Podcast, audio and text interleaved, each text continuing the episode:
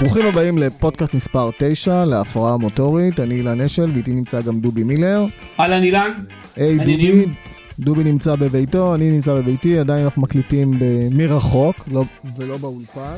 Mm-hmm. יש לנו היום תוכנית עמוסה וקדושה, שעיקרה זה שיחה עם uh, תמיר פלנצ'ינסקי, מי שמנכ"ל ומייסד uh, חברת גריפ, שמייצרת uh, רכבי פורמולה.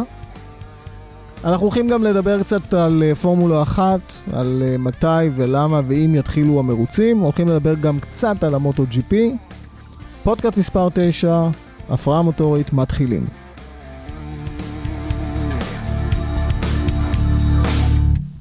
דובי, מה שלומך? נהדר, האמת שנהדר. חזרתי לשגרה. חזרת לשגרה, יפה. אבל... לשגרה. לצערנו הפורמולה אחת עדיין לא חזרו לשגרה, אה, מתכננים לחזור... אבל יש איתותים, ב... יש איתותים. מתכננים לחזור ביולי. נכון. נקווה שזה אכן יקרה. אבל אני רוצה לשמוע ממך מה אתה אומר על ההחתמות ועל משחקי הכיסאות. פרארי מודיעים שהם לא מחדשים את החוזה לווטל. נכון. בוא, בוא, בוא, בוא נעשה סדר. התחיל, uh, התחיל פה בתקופת, ה, בתקופת הקורונה הזאתי והחוסר ודאות, זה פתח את, ה, את כל העסק, את כל הסיפור הזה, זה פתח בעצם ל, לקטע של שוק המלפפונים, מה שאומרים, כל המשחק הכיסאות והכל, ופרארי שלפו ראשונים ואמרו, אנחנו לא מחדשים את החוזה לווטל. עכשיו הם יצאו בהצהרה כאילו ידידותית, כאילו הם החליטו שלאור ההתפתחויות ו... ו-, ו- שיחות שנערכו עם הנהג וחוסר מוטיבציה אולי ב-2019 שהם לא רואים לאן הם מתקדמים, הם בעצם uh, החליטו להיפרד כידידים וזה התחיל בלאגן שלם. זאת אומרת לא, היה, לא הייתה דקה שלא עלתה איזושהי כותרת או איזושהי שליפה של הערכות מה יהיה, מי יחליף, מי לאן ופה שמה. עד שנפל הפור. עד שנפל הפור וקרלוס סיינס ג'וניור אה, אה, עובר ממקלרן ב-2021 עובר לפרארי, חתיכת קידום בשבילו, יהיה לו קשה. לא יהיה לו קל מול אה, שארל לקלר, אבל אה, אני מאוד אוהב את אה, קרלוס סיינס, וזה אמור להיות, אה, לתת לנו אה, חוויה מאוד נעימה לראות את זה, ואז התפנה כיסא במקלרן. עושים... הכיסא של קרלוס סיינס. נכון, אבל רגע, אני חוזר רגע לפרארי, עושים רענון ומביאים דם צעיר. כן, כן, ממש, אין ספק שזה היה חלק מהעניין, במיוחד לאור, ה, אתה יודע, כזה אווירה לא נעימה שהייתה אה, בין... אה, לקלר לפטל במהלך העונה 2019, היו כמה נגיעות וחיכוכים ומלחמות והכל, אז זה ככה זה. ואז הם החתימו את uh, קרלו סיינס, ועכשיו נשאלה השאלה, כי מה יהיה במקלרן? כן, הלוא השניים שהגיעו כמועמדים לפרארי, השניים שהגיעו להרשימה הסופית, היו קרלוס סיינס ודניאל ריקרדו. והערכות, בהתחלה לפחות, ריקרדו הוביל בגדול. ריקרדו לפרארי. כן, מלא תמונות כבר פרסמו, הלבישו אותו בפוטושופ עם סרבלים של פרארי והכל. קרלוס סיינס חתם בפרארי, דקה וחצי אחר כך אה, דניאל ריקרדו אה, הודיע שהוא חותם, חתם במקלרן, הוא שילם אה, כביכול את הסעיף שחרור שלו מרנו, ועובר למקלרן ב-2021. שמקלרן הולכת לעשות שינוי, אז ככה ש... מקלרן הולכים לקבל מנויים של מרצדס, שזה בהחלט הולך להקפיץ אותם, לשדרג אותם. ובעצם נשאר כיסא אחד פנוי בקבוצות הצמרת לכאורה, שזה הכיסא ב... ברנו, הכיסא שריקרדו השאיר פנוי. אבל סבסטיאן וטל לא ממהר להצהיר איפה הוא הולך להיות. והתפתחות ממש של היומיים האחרונים... רגע, אתה רומז שוטל ילך לרנו? לא, מה שאני הולך להגיד זה עכשיו, זה שביומיים האחרונים יותר ויותר שמועות וסיפורים שסבסטיאן פטל הולך להיות ב-2021 הפרטנר של לואיס המילטון. תשאל למה? למה? כי מרצדס לא הקבוצת מרוצים, החברה עצמה דיימלר פרסמו שמאוד מאוד קורץ להם אה, לשוק המכוניות הגרמני ובכלל להביא נהג גרמני לנהוג במכונית גרמנית אה, בפורמולה אחת שזה יעלה את, ה, את, ה, את הרמה ואת השיווק ואת החשיפה. רגע, לבוטס יש חוזה ל-2021? בדיוק, שלבוטס, ולטרי בוטס אין חוזה ל-2021. אז זה די מסתדר. כן, אבל התחיל מאבק כוחות בתוך הקבוצה. אה, טוטו וולף, שהוא בעצם המנהל של הקבוצת מרוצים, בא ואומר, אני רוצה להאריך את החוזה בעונה אחת לבוטס, להשאיר אותו גם ל-2021 לצידו של אה, לואיס המילטון, וב-2020, ולאחר מכן להביא את ג'ורג' ראסל מוויליאמס. ג'ורג' ראסל הוא נהג... זאת אומרת, מה שאתה אומר שהוא לא רוצה, שהוא לא רוצה את, הוא לא רוצה את וטל. את וטל. בדיוק, יש עליו לחץ גדול מצד ההנהלה, הם עוד לא הגיעו לידי החלטה. אוקיי? הם עוד לא הגיעו לידי החלטה מי, מי ומה יהיה שם. עכשיו, זה יכול להיות מאוד אה, אה, אה, מעניין וסקסי העניין הזה שלואיס המילטון וסבסטיאן פטל ינהגו במרצדס ב-2021, סופר טים לכל דבר. מה, מה לואיס המילטון אומר, אנחנו עוד לא יודעים, המילטון עסוק בפרעות בארצות הברית, בהבעת דעה שלו בעניינים האלה, הוא לא מתעסק עם ספורט מוטורי בכלל בימים האחרונים. כן, מה שקורה בארצות הברית לא פשוט. בדיוק.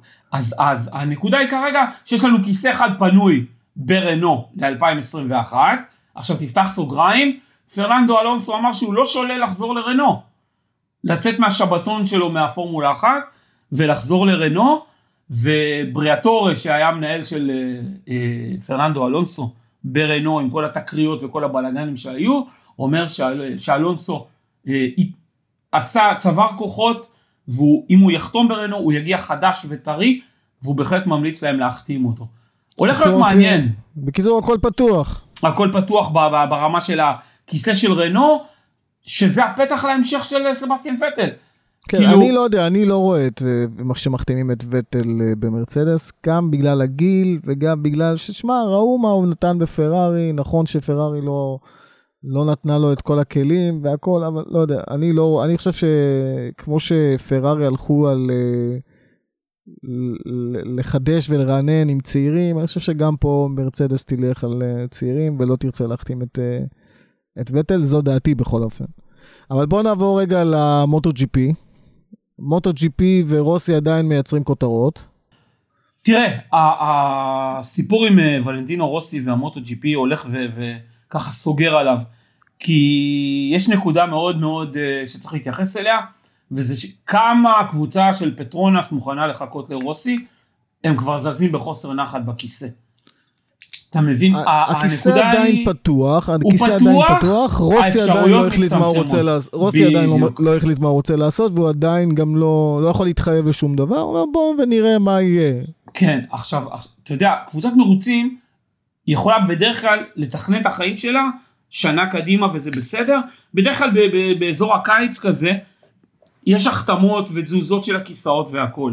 השנה אנחנו עוד לפני עונת 2020, אל תשכח. אוקיי? ש... זאת אומרת, יש נכון. לנו עונה מקוצרת של 2020, שתיכנס ישר ל-2021 עם, עם כלום פגרה כזאתי. זאת אומרת שההחלטות צריכות להיחתך עכשיו. רוסי צריך נכון. להחליט מה הוא רוצה. תראה, כל עוד שהליגה עוד לא התחילה, אז כמובן שאין לו תשובות, וכמובן שהוא גם לא ממהר לתת תשובות. עכשיו, מדברים על מוטו ג'י פי, על כנראה, על אמצע יולי, יולי, אה, ג'ולי, מה שנקרא, אה, חודש כן, השביעי. כן. כן, כן. בחרז, זה מה שאומר אה, יושב ראש דורנה אה, כרמלו אספלטה. אנחנו מתכננים על יולי בחרז, אנחנו מדברים על בין 12 ל-13 מרוצים, עם אופציה ל- ליותר, ל-17 כמובן. לא נעשה לא בתאילנד, לא בארצות הברית ולא במדינות האלה. אבל אתה יודע, הכל פה זה כנראה ולא ודאי ואי אפשר לדעת. ו- ו- בדיוק. אני, אני מאוד מקווה שבאמת המוטו GP יחודש ביולי. לגבי רוסי, אני כמובן, חושב... מרוץ אני חושב... אחד או שניים אה, ייתנו לו להבין. בדיוק, אני חושב שברגע שהעונה תתחיל, עכשיו מדברים על זה ש, שבאמת ב, ביולי אנחנו חוזרים לסוג של מרוצים, לא לשכוח בלי קהל, אוקיי? תהיה, תהיה עונת מרוצים, בלי קהל, אנחנו נצטרך לראות את זה רק בטלוויזיה, אבל רוסי מהר מאוד יבין שהפגרה הזאת לא עשתה לו טוב. בכל זאת הוא לא, הוא לא צעיר, אני לא, לא בא אה, לרעתו, הוא לא צעיר, ולוקח לבן אדם בגיל הזה, לספורטאי בכלל, לחזור מפגרה לוקח זמן. הייתה איזה שיחה איתו, הייתה איזה שיחה איתו, אני לא יודע אם ראית את זה, והוא אומר שהיום שהוא בו, הוא, הוא לא רוצה להודיע על פרישה, הוא אומר, היום שאני אודיע על פרישה, יהיה יום מאוד מאוד קשה לי בחיים. ואפשר ברור, כמובן להבין את זה. אני יכול להבין אותו. בסדר, בן אדם שכל כך הרבה שנים בתוך הסיפור הזה, וזה זה פתאום... הוא, uh... זה, זה, כן, המוטו ג'י פי זה, זה בדמו. אוקיי.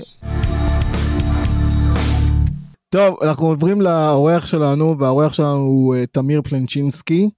הוא מייסד ומנכ"ל אה, קבוצת הרכב אה, הפורמולה גריפ, למי שלא מכיר, ואני בטוח שרוב מאזיני הפרעה מוטורית אה, שמעו על גריפ ומכירים את גריפ.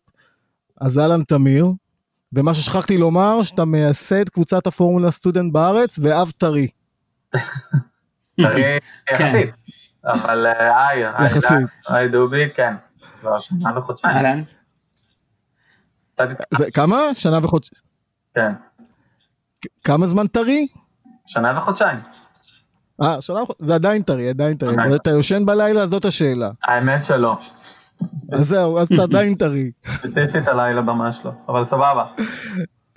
אז בקיצור, אנחנו, כמו שאמרתי, אני בטוח שרוב המאזינים שלנו מכירים ושמעו על קבוצת גריפ. הימים הם ימי אה, קורונה באיטליה עדיין, ואנחנו יודעים שאתם יושבים גם באיטליה, אם אני לא טועה. נכון. אם אתה יכול לספר לנו קצת על גריפ, על המצב של גריפ היום בגלל, בעידן uh, הקורונה? Uh, כן, בטח, אנחנו, אמנם אנחנו, אתה אומר, אתה אומר קבוצת גריפ שזה נחמד, כי זה, כאילו אתה לוקח את, ה, את הז'רגון הזה מעולם המרוצים של קבוצות, אנחנו... נכון. Uh, כן, אנחנו, אבל אנחנו חברה, uh, פחות קבוצה במהות של להפעיל נהגים במסלול ולהריץ uh, נהגים בליגות. אה, למרות שהקמנו ליגה באיטליה, אנחנו לא קבוצה, אנחנו חברה. אה, יש לנו ליגה פעילה באיטליה, הייתה לנו ליגה פעילה באיטליה שנקראת אה, G1 Series, שכל הרכבים שם זה הרכבים שלנו. אני ארחיב על הקונספט הייחודי של הליגה אחר כך, אבל כאן אנחנו כמו כל עולם הספורט המוטורי קפא בעצם השנה. השנה הייתה אמורה להיות השנה השלישית שהליגה שלנו רצה. ו... היא רצה רק באיטליה? כרגע כן, אוקיי. Okay. שם התחלנו, גם אני יכול לפרט על ההיסטוריה שלנו, אבל שם התחלנו, אה, רצנו שם ב-2018, רצנו ב-2019 באיזשהו, אה, כאילו, יותר נהגים, יותר אה, פעילות, רכבים. תן לי רגע, תן לי רגע להבין, כשאתה אומר ליגה, אנחנו מדברים על הרכב שהוא באיזה קטגוריה? אז הרכב, רגע, שאלת על ה... על המצב בשנה, אז השנה אין פעילות, העולם אה, קפא, אנחנו לא מריצים, אה, קפאנו, הסדנה באיטליה כמובן אה, לא פעילה מאז שהתחיל העוצר הזה, כן, ומחכים לראות מתי זה חוזר. אתכם לא גייסו לטובת הייצור ציוד רפואי? לא, לא, נתנו פחות. אוקיי. מכונות הנשמה אתה אומר. כן. כל מיני חלקים, כן. כן, בתור... אה, בעלים של חברה קוקווית, אז אני יכול להגיד לכם שאם היינו מייצרים מכונת הנשמה, רוב הסיכויים שאני הייתי משתמש בה. זמני הלא פנוי, אבל אה, אנחנו עסוקים אוקיי. בעצמנו. אוקיי, אז רגע, אז אני חוזר עדיין לשאלה שלי, אני רוצה להבין את הקונספט. כן. שאתם מתחרים באיטליה, תחת איזה קטגוריה? אה, הרכב, הקטגוריה שהרכב נבנה לפיה, זה קטגוריה אמריקאית שנקראת פורמולה 1000.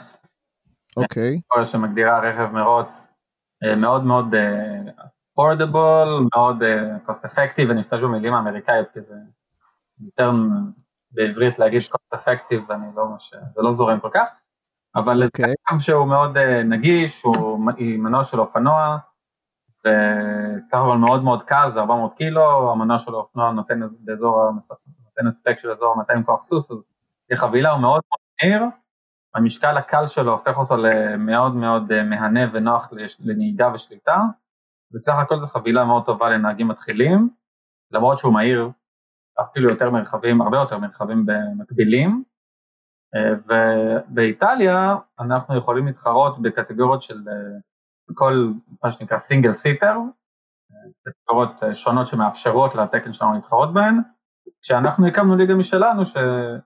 בליגה הזאת יש רק את הרכבים שלנו, זה תקן שאישרנו את התקן הזה באיטליה. כל הרכבים הם אה, רכבי גריפ. נכון.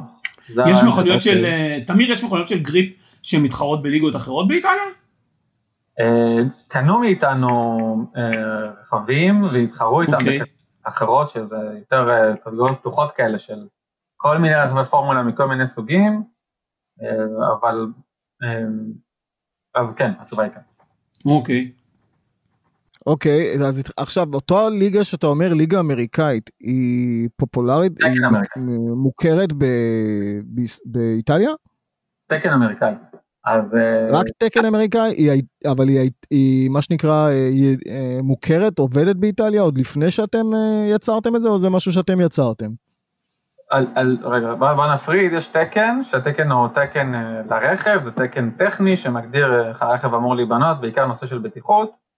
יש מעל התקן של הרכב, יש את הדבר שנקרא כללי, כללים ספורטיביים, שזה מתאר את הליגה. אז אוקיי. עם הטכניים של הרכב, היה משהו מאוד דומה, גם האיטלקים היה להם יצרנים שייצרו רכב די דומה, אבל לא קראו לזה פורמולה 1000, אבל היו דומים, אז לא היה לנו הרבה עבודה לעשות שם, ומבחינת הכללים הספורטיביים של איך הליגה נראית, זה כבר מעבר לרמה שלנו, יש מפיקים באיטליה שמריצים ליגות והם... עכשיו, הליגה, הליגה מתקיימת במספר מסלולים באיטליה? כן, עוברת בין מסלולים, בעיקר בצפון איטליה, שם אנחנו יודעים, כל מטר וחצי יש מסלול מדהים. כן, בוא אני רק אציין, אני, אני, אני אחדד את הנקודה של, ה, של הקיום של המרוצים. אה, היו שידורים של הליגה של שתי העונות, היו שידורים בארץ אה, ש, שיכלנו ממש לעקוב אה, בצורה נהדרת אחרי הליגה, אחרי ירין שהתחרה עם מכונית שם ודקל נער. יוטיוב? אתה מדבר על יוטיוב וכאלה? אני ראיתי את זה בטלוויזיה בוואן. היה, אוקיי. עונה האחרונה שידרנו בוואן, נכון, כן. עונה לפני זה בערוץ 5. כן, כן. אני זוכר שהיה לכם גם איזה פיילוט, אם אני לא טועה, משהו אינטרנטי. נכון, כן, רק כל, כל שאלה כזאת שאתם שואלים זה פתח להמון המון דיבורים, אז רק תגידו אם אתם רוצים שאני אצטרף, או... בוא, בוא, בוא, בוא נעשה סדר. בוא תספר לנו קודם כל איך, זה, איך התחיל בכלל כל הדבר הזה.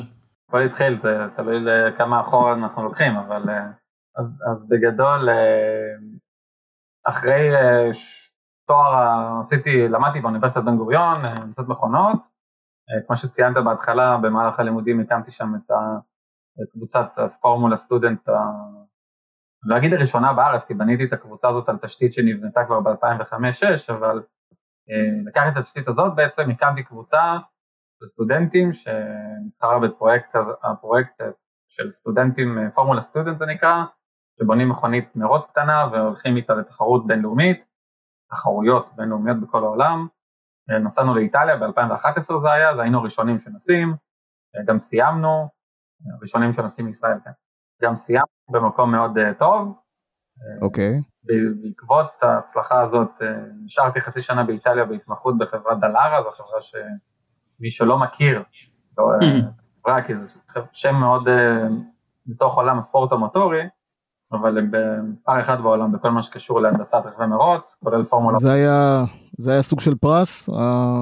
זה לא היה פרס שקשור לתחרות, הם פשוט הציעו עבודה שם והגשתי מועמדות, ולא היה לי ספק שאני לא אתקבל, כי הגישו, אני, לפני שאני נכנסתי לראיון אצל ה-Head of Vehicle Dynamics שם, אז יצא איזה בחור גרמני כזה, שכנראה עשה סטאז' באאודי, BMW, פורש, מה שתגידו, ו... איפה אני והוא, אבל אה, איכשהו התקבלתי, שזה היה נהדר. ואחרי חצי שנה שם, אז חזרתי לארץ, והיה את התשוקה הזאת לעשות משהו בתחום, אה, תחום שאנחנו מאוד אוהבים, ומי שאוהב את זה לא צריך להסביר לו מה זה החיבור הזה. ברור, אתה בחברה טובה. כן, ברור לי, אז אני לא צריך לפרט על זה.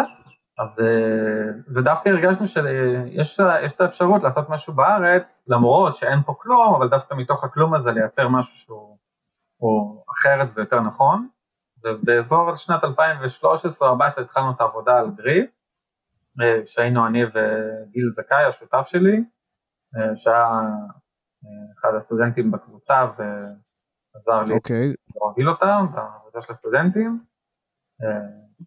ואז הכל התחיל, אז התחלנו לפתח את האב טיפוס של האוטו הזה, בעצם התבייתנו על התקן הזה של הפורמולה 1000, התחלנו תהליך של של דיזיין, שאתה מדבר פה בארץ עם דף חלק, ואין לך שום רפרנסים, זה מאוד מאוד... אה, מה עם מימון? אז את הטיפוס הראשון, זה היה ממש אה, מימון שלנו, כולל תהליך הקמת חברה וההגדרה שלנו כיבואנים וכל מה שקשור לזה. אה, יבואנים של ספורט מוטורי, וחלקים ודברים, ובנינו אותו, ומהר מאוד נתקלנו בבעיה אחרי שבנינו אותו, שאין לנו כל כך איפה לנסוע פה ולבדוק אותו, אה, שזה בעיה, אם אתה מייצר רכבי מראש. אז אה, בעזרת הקשרים שנשארו עוד מדלרה, אז הלכנו לאיטליה. ושם כבר דברים יותר קלים. שמה? אני אומר, ושם בטח הדברים קצת יותר קלים. אה, זה חלק יותר קלים, כי יש לך מסלול מאוד נגיש, מסלולים, ומאוד נוח, באיטליה הביורוקרטיה היא כל כך פשוטה, זה אחת הדילמות שהיו לנו. אוקיי, בניתי אוטו, אה, לפי תקן שאימצתי, אבל אף אחד לא, לא היה באמת בוחן אה, רשמי שבדק את האוטו וראה שבנינו בהתאם לתקן, ואמרנו כל הזמן, נגיע לאיטליה, נרצה להיכנס למסלול, יבוא המנהל של המסלול ויגיד, אוקיי, תנו לי אישורים שהאוטו הזה עומד בתקן מסוים, שאני אכניס אתכם. והיה לנו איזה אוקיי. כזה, אבל אתה יודע, כשאתה עסוק ב- בלעשות, אתה לא חושב מה יהיה. אתה עושה, עושה, עושה, הגענו לשם, ולהפתעתנו אף אחד לא שאל אותנו ולו אה, שאלה אחת, מה יש באוטו הזה, מה, מי בנה, אמרו לנו, קחו, תחתמו פה שאתם אה, משחררים אותנו מאחריות וכנסו למסלול. זאת אומרת שתאורטית אתה יכול גם להיכנס למסלול בעולם על אה, טיל עם גלגלים, ואף אחד לא ממש אכפת לו. כי זה keep it simple, זה כן. לא מעניין אותם. כן, בארץ אנחנו עוד לא שם, זה עוד רחוק מאוד. ברור. מאוד מסבכים את זה פה בארץ לצערנו, אבל אה, מה לעשות. ו...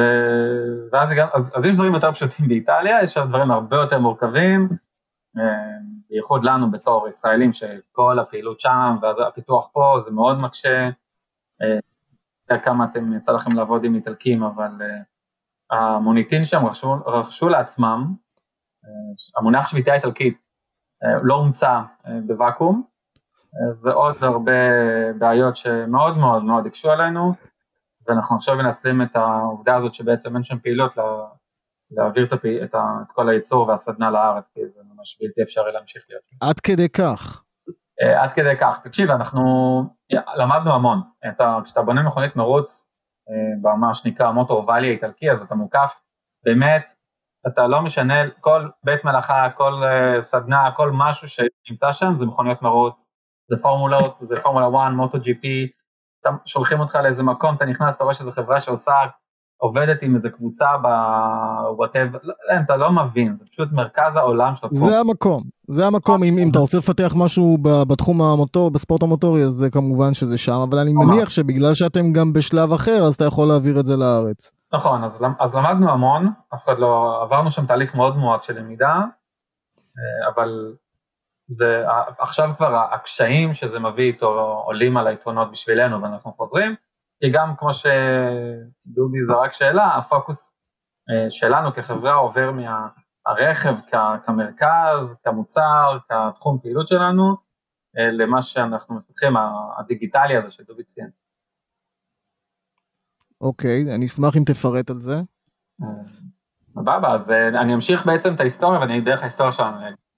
זה, אז בעצם מה שהיה, אז עשינו את הטסטים באיטליה על אב טיפוס, למרות שלא לא היה לנו ספק שהאיטלקים לא ממש התרשמו מהרכב הזה שאנחנו בונים, קיבלנו המון המון פידבקים מאוד חיוביים על זה, והבנו שיש דווקא צורך מאוד גדול של רכבים שהם יותר cost effective, באיזושהי סביבת פעילות שהיא יותר נכונה, יותר זולה בעיקר, העלויות פה הם המפתח, לאפשר לנהגים להתחרות, היה להם, הבנו מהאיטלקים שיש המון תסכול, שאין ליגת סינגל סיטר שהם יכולים להתחרות בה בעלויות סבירות.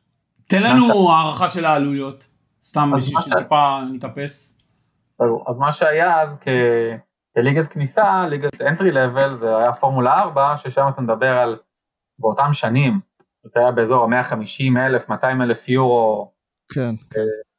להשכיר רכב וקבוצה לעונה, ואתה בעצם, זה אחת הקבוצות האחרונות בטבלה, זאת אומרת, אתה די משלם כזה סכום בשביל להפסיד, אם אתה משלם את הסכום היותר גבוה לקבוצות יותר טובות, זה כבר יכול להכפיל את עצמו לאזור ה-300 פלוס, וזה מחירים מאוד גבוהים.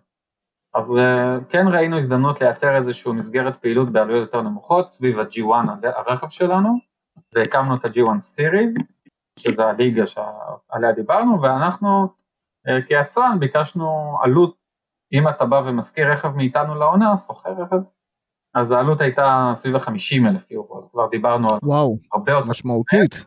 משמעותית מאוד. משמעותית ובאמת אפורדבול.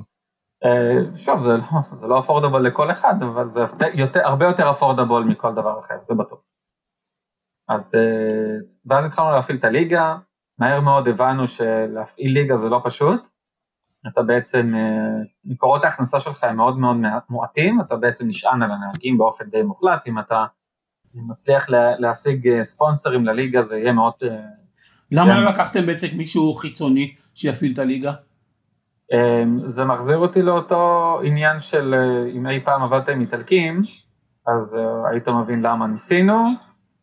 מאוד מאוד היה לנו קשה למצוא אנשים שאפשר לעבוד איתם. הבנו של אם אין אני לי מי לי, ואמרנו טוב אנחנו לא יודעים להפעיל נהגים בליגה, אנחנו לא, זה לא המקצוע שלנו, אבל אין לנו ברירה, זה גם רכב שעדיין היה בשלבי פיתוח. אז לקחנו את התפקיד הזה על עצמנו, מתוך הבנה שאת ה penetration בשוק אנחנו צריכים לעשות, וברגע שזה כבר יחזיק מבחינת מודל עסקי, מבחינת אה, תפעול, אז נעביר את זה הלאה לידיים איטלקיות. אה, אבל היה לנו מאוד קשה לעשות את זה, אה, התחלנו בעצם למרוצים להטיס חבר'ה ישראלים, היינו שם איזה קבוצה של 30 פלוס מהחברה, פלוס מה שקראנו להם מילואימניקים, זה חבר'ה שאנחנו, כן, חבר'ה נהדרים, באמת, שבאו לסופי שבוע לעבוד איתנו, אה, כחוויה שהיא באמת מאוד מאוד, אתה יודע, לעבוד על רכב פורמולה בזמן מרוץ, בוויקנד של מרוץ לישראלים זה חוויה שהיא לא כל כך... זה, כן, תענוג. אתה מדבר על ירין שטרן ואלון וכאלה? אה, אני מדבר על ירין, שהתחרה בעצם איתנו מהרגע הראשון. אה, אלון היה הנהג הראשון שנהג באב טיפוס באיטליה. פוצץ לנו מנוע, אנחנו לא נשכח את זה בחיים. זה לא הוא, זה לא הוא. אני מאשים אותו, זה היה כשל בתכנון, אבל שמן לא מספיק גדול והמנוע התפוצץ מעבר שמן, אבל אנחנו תמיד נשמח לזרוק את זה עליו. אוקיי. באהבה גדולה יש להגיד. אז ירין איתנו מהרגע הראשון, ודקל הצטרף, דקל נער הצטרף לעונה של 2019, נסע גם לראות את 2018, זה היה מאוד מאוד כיף אה, להיות שם גם צוות ישראלי, גם נהגים ישראלים, הרגשנו מאוד אה, וגם נהגים שהצליחו, זה, זה גם... אה, כן. ואני זוכר שירין הגיע כמה פעמים לפודיום, אני לא זוכר לגבי אלון. לא, אלון לא התחרה בליגה, ירין אלוף הליגה בשנתיים בהן היא רצה. כן, האמת שמי שראה את זה, ראה שירין בעצם פשוט שולט בליגה. ממש ככה, היה איזה מרות שהוא זינק מהמקום האחרון והוא עקף את כולם. זה עוד היה ב-2017, שנסענו עם ה-G1 נגד רכבים אחרים. כן, זאת אומרת, הוא נוהג מצוין, ממש... אה, כן, אז בקיצור נחזור לזה שהרצנו ליגה, ומהר מאוד הבנו שיש לנו, אין מספיק מקורות הכנסה לליגות, ואז אתה רוצה לדבר על, מונה, על דברים כמו ספונסר שיפס ומידיה רייטס ועוד איך אני מייצר לי עוד הכנסות, אתה מבין שהיכולת שלך כליגה להגיע לצופים, שהם המנוע של כל התעשייה, של כל ספורט בסוף, היא מאוד מאוד מוגבלת. עוד ליגה בעוד המון המון ליגות. אה, אני יכול לצלם את הרכבים האלה, נוסעים עם מצלמות על המסלול, אה, רוב האנשים יראו רכבים שנוסעים בסיבובים, אתה לא תבין יותר מדי. מי שלא שם, כן, מי שלא שם משתעמם מזה. כן, זה לא, אין לזה ערך, אין לזה ממש ערך, ואנחנו אמרנו זה לא יכול להיות, כי אנחנו במסלול והאקשן הוא משוגע, וכשאנחנו מכירים את הנהגים זה, זה מרתק, ולא יכול להיות שכלום לא עובר. אה, אז זה התחבר לנו עם איזשהו רצון, אה, אתם זוכרים שאמרתי אפורדבול וכל המילים האלה, שזה מהרגע הראשון היה איזשהו, אה, הדגל שלנו, ה vision שלנו, להפוך את העולם המרוצים ליותר נגיש, אז היה לנו איזשהו פיתוח שהתחלנו של איך אני יכול לגרום לרכב ללמד את המקצוע יותר טוב, אני לא צריך בעצם אה, לעבוד עם מהנדס מראש. אתה, נק... אתה נקטעת, אם תחזור על המשפט, אם אתה נקטעת, איך אתה יכול ללמד את הרכב איך אני יכול לגרום לרכב עצמו ללמד את הנהג איך לנסוע יותר מהר, כי רכב מרוץ זה לא כלי okay. שאתה אוקיי. בו אה, for fun, אתה כל הזמן רוצה להשתפר, להוריד זמנים. אז אתה צריך ללמוד איך לעשות את זה, וספורט מוטורי זה ספורט שהוא מאוד דאטה בייסט, אתה כל הזמן אמור אה, לראות את הדאטה מהנסיעות הקודמות, לנסות להסיק מסקנות, שיהיה לך איזשהו אה, decision making consultant כזה, להגיד לך תעשה כאן. אני רוצה, אני רוצה רגע להעמיק פה כי כשאתה אומר, כשאתה אומר שאתה מכוון את זה לרמה הנגישה יותר, עד כמה באמת כל נושא החיישנים וכל נושא ה database פה אה, גדול? אמ, הוא גדול, בספורט מוטורי הוא, הוא בהחלט מאוד גדול, זה הספורט אולי הכי, לא אולי, הספורט הכי data-based, מבוסס על דאטה בעולם, אמ, בניגוד לענפי ספורט אחרים שאתה מאוד אה, מוצא, צריך למצוא איפה להתקין חיישנים, בעיקר זה על האתלטים עצמם, על הספורטאים, אה, למדוד דברים מסוימים ולהבין מתוך זה איך לשפר אותם, ספורט מוטורי כבר, השחקן, הרכב, הוא מלא בחיישנים, ועכשיו השאלה איך אתה משתמש בדאטה הזה בצורה נכונה. אז אנחנו יודעים שאתה יודע, בוא ניקח פורמולה 1 ודומיהן ודומיו. עמוסי חיישנים. כן, וזה, הם יש להם את השימוש שלהם, משפרים את האוטו, משפרים את הנהג, זה ecosystem בפני עצמו, כשאתה יורד למטה לרוב הליגות בעולם, אז אה, משפרים, אתה יודע, זה דאטה שנאסף, אתה בודק שהרכב לא, שהרכב בסדר, אתה מראה לנהג עם איזה, איזה שהם פונקציות כמו race engineer, שיושב על הדאטה ואומר לנהג איך לנסוע יותר טוב, אבל הדברים האלה שוב עולים כסף ובסוף אנחנו אה, מכירים את זה מתוך אה, ליגות אחרות, שהנהג הוא איזשהו, איזו פונקציה שהיא לא מעורבת בת, בקבלת החלטות, בעצם בגדול אומרים לו מה לעשות, אה, לא יודע, מאכילים אותו בכפית כזה, נקרא לזה? כן, כן. וההאכלה הזאת בכפית, הנהג צריך לשלם, ואתה אמרתי את הסכומים קודם. בתור זה שאין לו שום שליטה בידע, והוא לא יכול להיות, ברגע שאין לך את השליטה ב, בידע, אתה תשלם כל מה שיגידו לך, אין לך בגלל. אז, אז ניסינו לעשות איזשהו, בעצם לייצר disruption בשוק הזה, לא על ידי, גם על ידי הנגשה וגם על ידי שיווי המשקל של, ה, של הידע בעצם, לתת את הידע ישירות לנהג. ואין סיבה שלא, כי, כי היום הטכנולוגיה מאפשרת את זה, אתה יכול לנתח דאטה שמגיע מהרכב, שנאסף על ידי רכב, ולעשות עיבוד לדאטה הזה מול דאטה קודם, מול דאטה אחר של נהגים יותר טובים, מול whatever, ולהציג לנהג איזשהו, איזשהו סט של מסקנות שאומר לו, תקשיב, אתה מאבד פה זמן, כדוגמה, אני לא אכנס לפרטים הקטנים, אבל... כן, סקטור שלוש אה, כאלה וכאלה. משהו כזה, ולהגיד לו, בוא תיכנס פעם הבאה למסלול, תנסה להתמקד בנקודות האלה ולשפר את זה משם. זאת אומרת, ממש תהליך של למידה הוא, הוא מרוויח פה. נכון, ובדרך הוא גם, אה, אין מתווכים, אז הוא לא צריך לשלם אה, עלויות אז אה, שם התחיל הנושא אצלנו של איך לתת איזשהו שירות יותר טוב לנהגים שלנו. אה, כשהרצנו את הליגה הבנו גם שיש עוד משתמשים סביב הליגה שלנו שהיה מאוד נחמד לתת להם מוצר יותר טוב. אה, מה שאני אמרתי קודם שמתחבר לצופים, הצופים לא מקבלים שום דבר, אולי דרך דאטה אני יכול גם לתת להם מוצר יותר טוב ולגרום להם להיות יותר מעורבים במה שקורה במסלול, להבין מצד אחד את הסיפורים, את כל האקשן שקורה, אה, לתת להם את ההרגשה של עד כמה זה קשה, עד כמה זה, אה, זה לא פשוט מה שהחבר'ה האלה עושים שם, להיכנס למסלול ולנסוע מהר ברכב מרוץ אה, ולנצח, אתה צריך להיות די טוב ולעשות, אתה יודע, מונחים כמו עקביות, כמו מהירות, כמו דיוק, זה, זה לא מבינים עד כמה זה חשוב. נכון, מי שבאמת נוהג ומכיר יודע עד כמה שזה לא העניין. פשוט, כן בדיוק.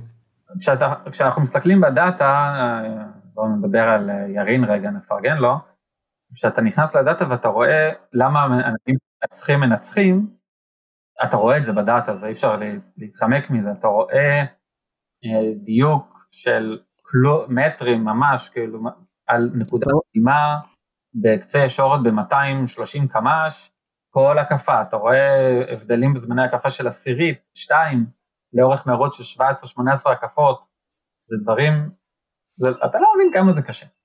אתה מדבר איתי, אתה מדבר איתי על עקביות, על עקביות, עקביות, כן, עקביות, אתה רואה סוג של רובוט שהוא יודע, בדיוק באותה נקודה הוא יודע מתי לבלום, ואתה... זה לא סוג מגיע... של רובוט, זה לא, אילן, זה לא סוג של רובוט, זה סוג של מקצועיות. נכון, אני, אני, זה רובוט מרכאות, כן? כן. אבל, אה, אבל כמה זה קשה להיות עקבי ב, ב, ברמת הנתונים האלה. זה מאוד קשה. ברמת, ברמת הנהיגה הזאת. מאוד זה קשה. כאילו ללמד אותי, כאילו ללמד אותי להיות עקבי ומהיר יותר כמובן ב, בעקביות שלי. זה, זה, המערכת שלנו יודעת להדליק, לשים את הזרקור בעצם על איפה אתה עושה דברים לא טוב, ולשפר אותך. אם אתה הנהג, אז אותו דבר, אנחנו יכולים גם להציג את זה הלאה לצופה, ולהבליט יותר את ה-human side הזה, את הצד האנושי של המרוצים, כי בשבילנו, אנחנו מאוד נהנים לראות מרוצים, אבל בשביל רוב האנשים אתה רואה רכב נוסע במעגל, אתה לא ממש מבין מה כן. הגורם האנושי, עד כמה הוא חשוב. אז להבליט את הצד הזה יותר, והכל התחבר לנו ביחד, ואמרנו אוקיי, אז יש, יש פה איזשהו אה, צורך שהוא שלנו כליגה, אה, לייצר עוד media exposure, עוד, אה, עוד הגעה החוצה לצופים, אה, כדי לשפר את הליגה שלנו, אבל מאוד מהר הבנו שזה צורך שקיים בכל הליגות בעולם בערך. ו... ואיך עשיתם את זה? מה? ואיך עשיתם את זה? איך הנגשתם לקהל גם? אז אה, זה, זה מה שדובי אמר על הצד הדיגיטלי, אז בעצם התחלנו לפתח פלטפורמה שאנחנו קוראים לה היום RAMP, אה, זה ראשי תיבות של racing media platform, ובעצם מה שזה עושה, אנחנו מתקינים ברכב קופסה קטנה, אה, שקוראת את הדאטה מתוך הרשת חיישנים, אוספת את הנתונים, משדרת אותם דרך הרשת הסלולרית לשרתים שלנו, מתבצע שם עיבוד של המידע, אה, העיבוד עצמו, אה, צריך להבין, אתה מקבל פה המון מידע מהמון חיישנים, עכשיו אתה צריך להוציא מזה מסקנות או תובנות מעניינות, אז כל זה נעשה בעזרת אלוגריתמים שאנחנו מפתחים כל הזמן, אני רק אפתח פה איזה סוגריים, אם אני אקביל את זה נגיד לכדורסל, אם אתה אוסף המון מידע, יש לך המון המון קטגוריות כבר ידועות שאתה מקטלג לפי זה, אתה מקטלג את השחקן לפי, לפי זה, זאת אומרת, יש לך נגיד אחוז קליעה לשתיים, אחוז לשלוש, יש כן. סטטיסטיקה שהיא מאוד ברורה, ואת הנתונים שאתה אוסף אתה מחלק ככה. ואצלכם אתם הייתם צריכים ליצור אותה. בדיוק, בספורט מוטורי אין, אנחנו רואים מרוצים, איזה, איזה סטטיסטיקות אתה מקבל, שום דבר, אולי best, אה, אה, כמה פול פוזיישן יש לנהג, כמה ניצחונות, נכון.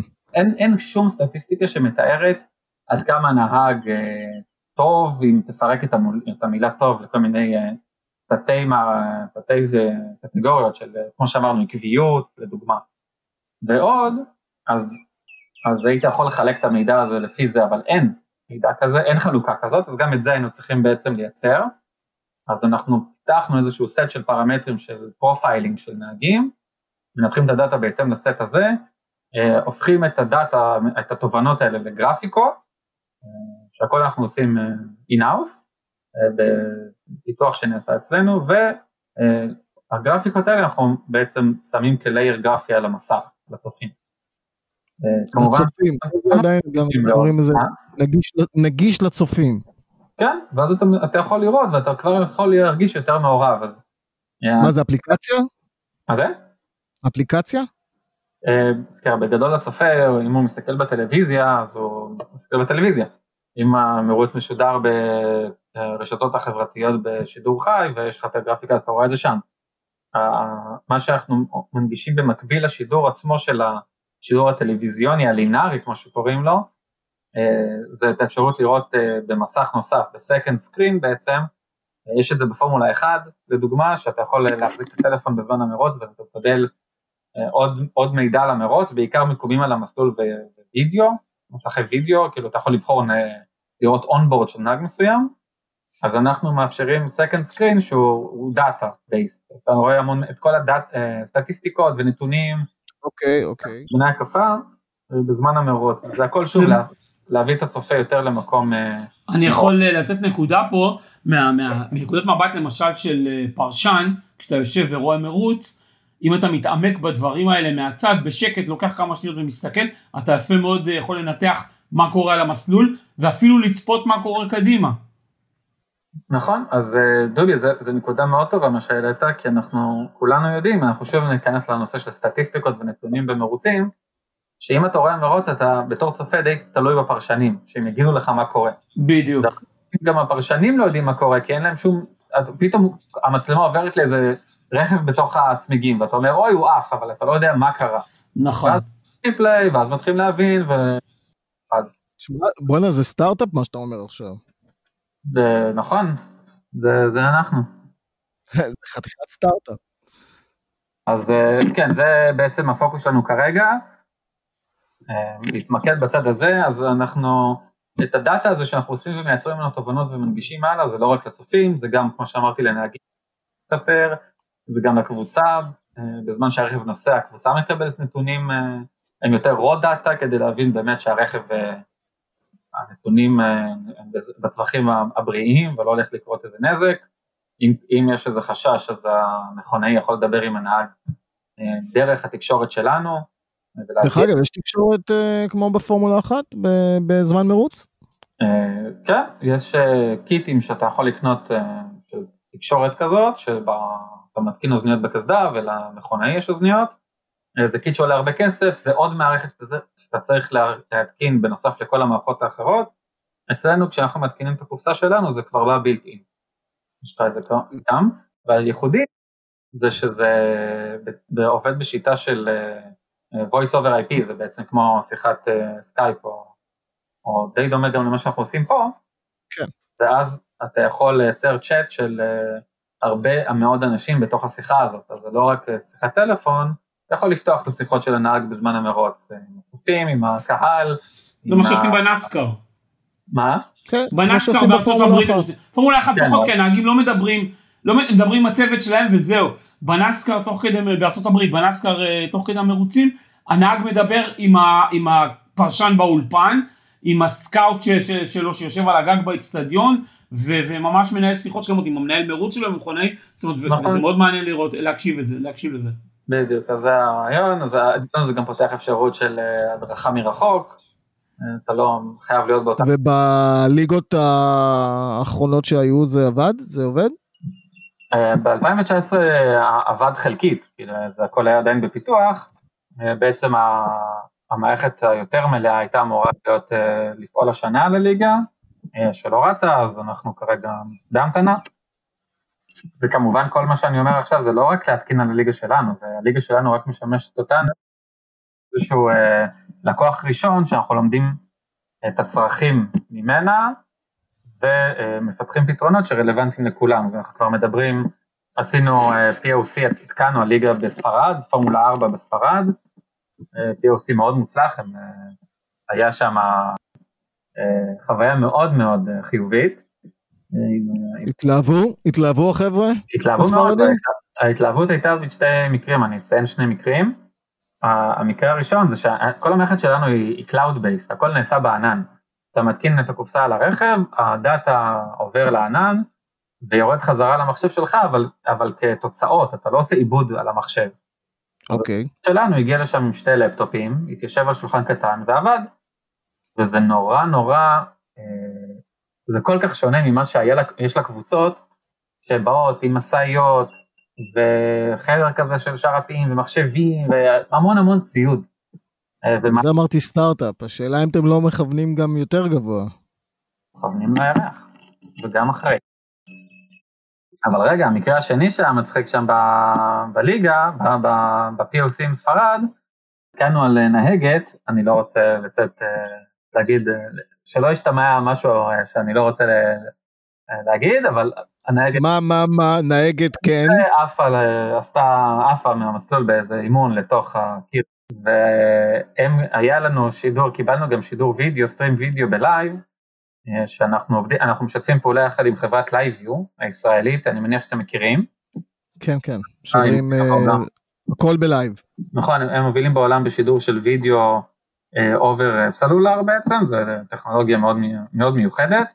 בליגה שלנו זה פתר לנו את הבעיה של רצינו להוסיף לשידור של המרוץ גם onboard, אבל זה לא משהו פשוט שאתה יכול ללכת ולעשות את זה, זה, מיש, זה צריך פה איזה פתרון, והשיתוף פעולה שלנו עם LiveU נתן לנו את הפתרון הזה. אז כשהגענו לספרד התקנו גם לייב, את היחידה של LiveU יחד עם היחידה שלנו, שליחידה שלנו קוראים RedBox, והיה לנו גם וידאו וגם דאטה לייב, וראינו את החבר'ה שלנו, ראו את האף על הקיר, והלכו לקבוצה שלה ואמרו, לה, ואמרו להם, אתם, היא נכנסה בקיר, ולא היה להם מושג.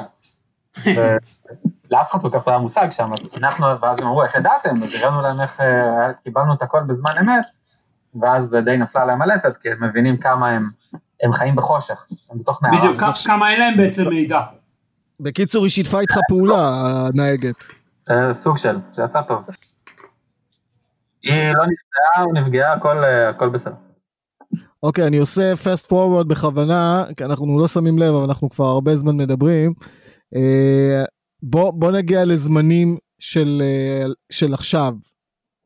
איפה היום גריפ עומדת? 2020, נכון? התכוונתי שנתקדם קצת. נתקדם. אז ב-2000, עכשיו אנחנו, אה, כמו שציינתי, אה, מה עיקר, מה עיקר הפוקוס? בגלל, אז שוב, בגלל משבר הקורונה אנחנו לא מריצים את הליגה השנה, אני אציין שיש לנו כרגע מספר רכבים משומשים אמנם, אבל אה, משומשים מהיצרן, שאנחנו, יש לנו באיטליה שהם היו רכבים שהלכו להתחרות בליגה, אבל עכשיו אנחנו רואים פה הזדמנות דווקא להביא אותם לארץ. תמיר, אני חושב שרגע, תעצור שניונת, אני חושב שכדאי שתספר לאנשים שלא מכירים כל כך איזה מנוע יש באוטו הזה, מה הנתונים שלו טיפונת? אז אני רק, סבבה, אני רק אשלים את מה שאמרתי אוקיי. ונגיע לזה. רגע, בדיוק, בוא נעשה סדר. דיברנו על שיש שם רכבים שאתה אומר משומשים. נכון, רכבים, אה, נהגים אה, שכרו, הזכירו מאיתנו להתחרות בעונות שהליגה עבדה. אה, ועכשיו אנחנו רוצים לנצל, אין לנו, לא יהיו לנו עוד רכבים משומשים, אנחנו בתור יצר מרוץ לא מייצרים רכבים בשביל עצמנו. בהתחלה, כשאתה מתחיל את הפעילות, ברור שיש כמה רכבים שאתה מייצר כדי שיהיה לך מספיק רכבים לליגה. אוקיי. Okay. עכשיו יש פה הזדמנות להביא רכבים משומשים במצב ממש טוב. כמו חדש. לארץ אתה מדבר, אוקיי. ולהתחיל פה פעילות יותר, יותר גדולה, אז זה מה שאנחנו עושים עכשיו. יחד עם הרכבים האלה אנחנו רוצים להביא את כל הסדנה שלנו לפה, אה, אבל, והפוקוס, במקביל הפוקוס של החברה הוא באופן, אה, אפשר להגיד מוחלט, על הפלטפורמה הזאת שאני מתאר, אה, שיש לה יכולות, יכולת של להתקנה גם על רכבי מרוץ מכל הסוגים, אופנועים, גם להסתכל על תחום ה-track days של נהגים, לא ברכבי מרוץ טהורים, אלא ב... כמו אבל... פורשה וכאלה, שאתה הולך למסלול ונוסע עם רכב כזה. אבל אז... זה במקביל להמשך ייצ... ייצ... ייצור רכבים? אנחנו לא באמת מייצרים, אה, אפשר לייצר לפי, אה, לפי דרישה, אומרת שאם אה, מגיע בחור מאיזושהי מדינה ואומר אני רוצה להקים פה ליגה של G1 Series, אז אפשר לייצר לו X רכבים. וזה לעשות, אבל לא... עכשיו, אם אני חוזר לשלושה רכבים האלה שאתה מדבר עליהם, שאתם רוצים להביא אותם לארץ או למכור אותם בארץ, אה, מי יכול לנהוג עליהם? אה. איפה, איפה הם יכולים לנהוג עליהם? מי יכול לנהוג עליהם? אתה אמרת שלושה רכבים או משהו כזה? אתה אמרת, לא? כמה רכבים? לא, יש, אני חושב, כשמונה, תשעה. שמונה, תשעה, אוקיי, טעות שלי. כל, כל מי שיש לו רישיון נהיגה ספורטיבית, אני חושב שזה מעל גיל 16, אם אני לא טועה, בארץ. זאת אומרת, אתה אומר על פי חוק הספורטיבי, כל אחד יכול לנהוג בה ללא בעיה. כן, יש פה כבר שני רכבים שנקנו על ידי מסלול מוטור סיטי, הם יושבים שם. אה, לא לגמרי, אני לא לגמרי יודע מה הבירוקרטיה כשאתה הולך ומאפשר ומזכיר אותה מהמסלול כדי לנסוע, אבל נראה לי לא שאתה... אני לא יודע אם זה, אני לא יודע אם זה אפשרי היום, לא, לא בטוח. גם אני לא סגור על זה, אבל אה, להם יש שני רכבים. ואנחנו רוצים להביא עוד רכבים, יש לנו רכב ש... הרכב שירין התחרה בו הוא רכב של אה, לקוח ישראלי, אה, חברת זוטופיי, רוצים שהרכב שלהם יבוא ויהיו עוד רכבים ויהיה פה יכולת... אה, סדרי גודל של עלויות של רכב משומש כזה, אם היום אני רוצה לרכוש? כרבע מיליון שקלים בארץ. אוקיי.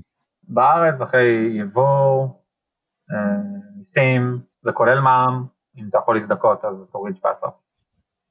כ-250 אלף שקלים, כן, בסדר, נכון. אנחנו הרי מדברים פה על הרדיקל שהגיע, דובי, אם אתה זוכר. כן, האמת שהמחיר הזה, בדיוק, האמת שהמחיר סביר. 300 אלף שקלים לרדיקל, ויש את הרכבים שאון מביא.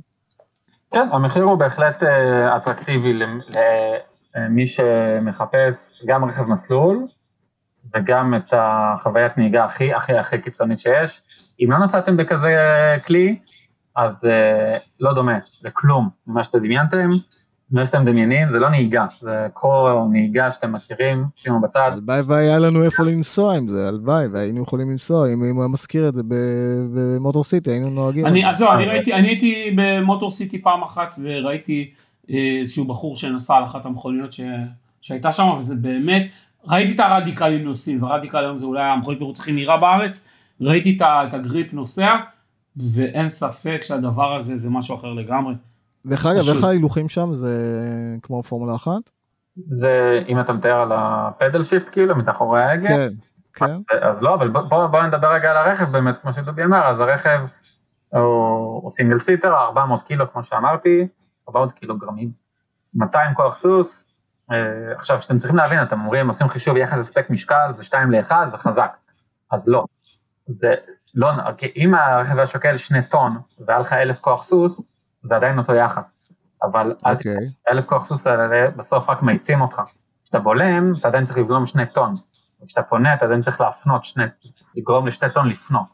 פה יש לך 400 קילו. אתה יודע מה זה לבלום 400 קילו עם ארבע צמיגי סליקס מאוד רחבים?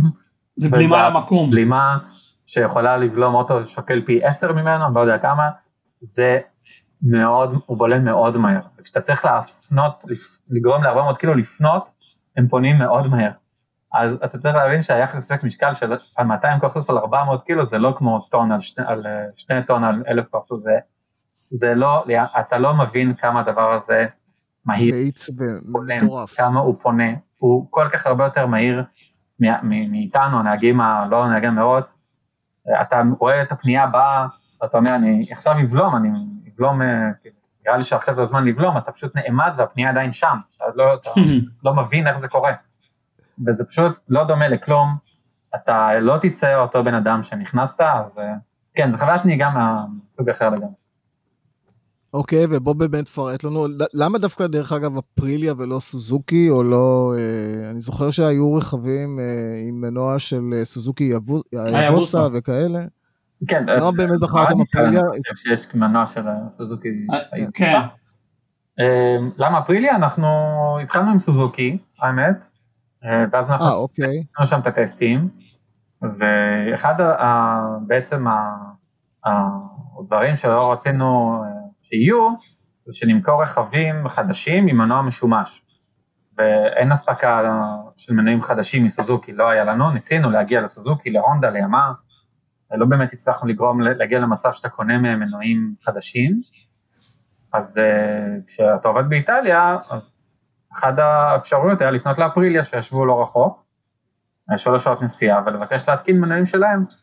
אה, ואז יש לי גם למנוע הזה יתרונות, כי זה V4, המומנט שלו הוא יותר אה, גבוה בסלל יותר נמוך, וזה טוב, אתה מניע אוטו עם מנוע של אופנוע. אה, יש לו גם חסרונות, כמו שלמדנו.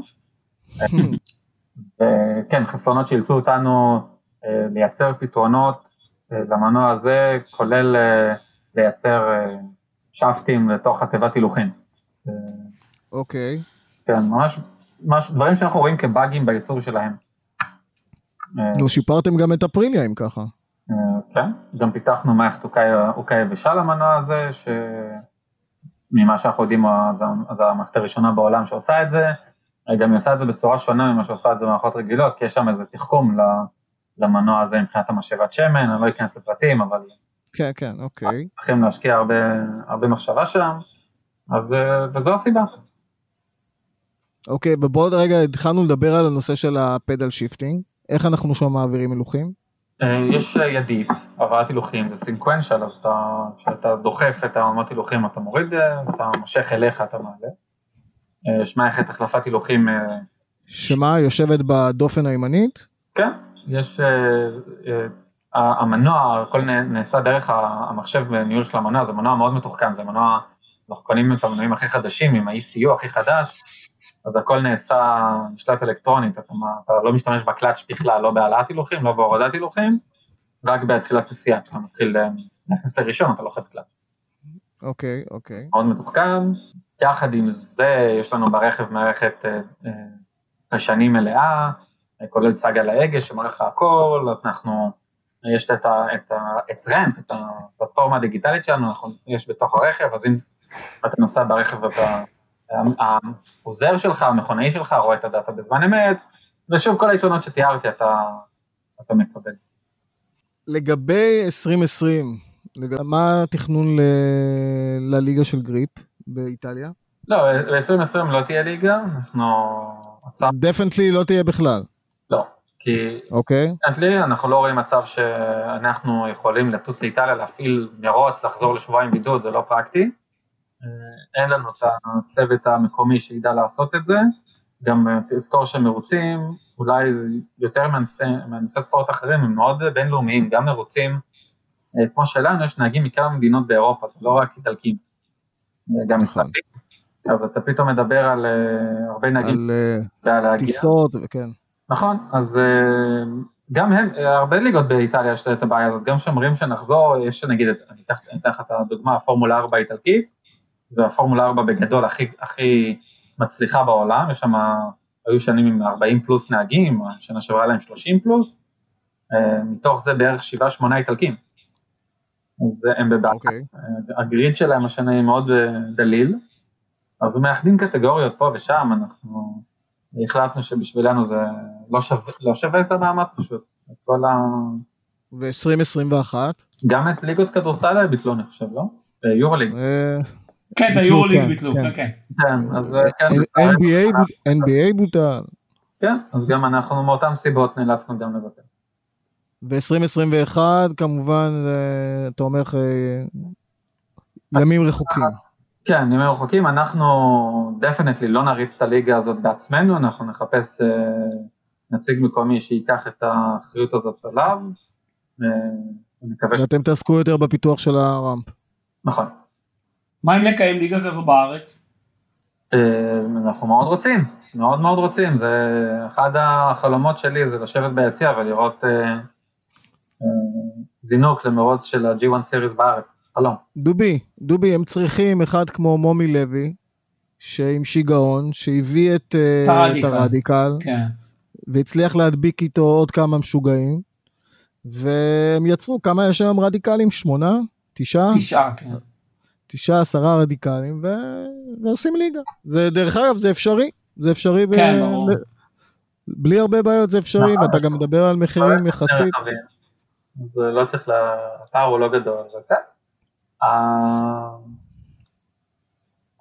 זה בהחלט לא, לא רחוק, לא חלום רחוק. אם יש מישהו שמקשיב, אז שייצור איתנו קשר, כי הוא מעוניין. בהחלט, שוב. בהחלט, או, או בדף של הפייסבוק של אה, גריפ, או של אה, תמיר. שלנו. תמיר, תגיד לי, יש לי שאלה אחרת, אני רוצה לשאול בפן של, אתה יודע, אנחנו בסך הכל בהפרעה מוטורית.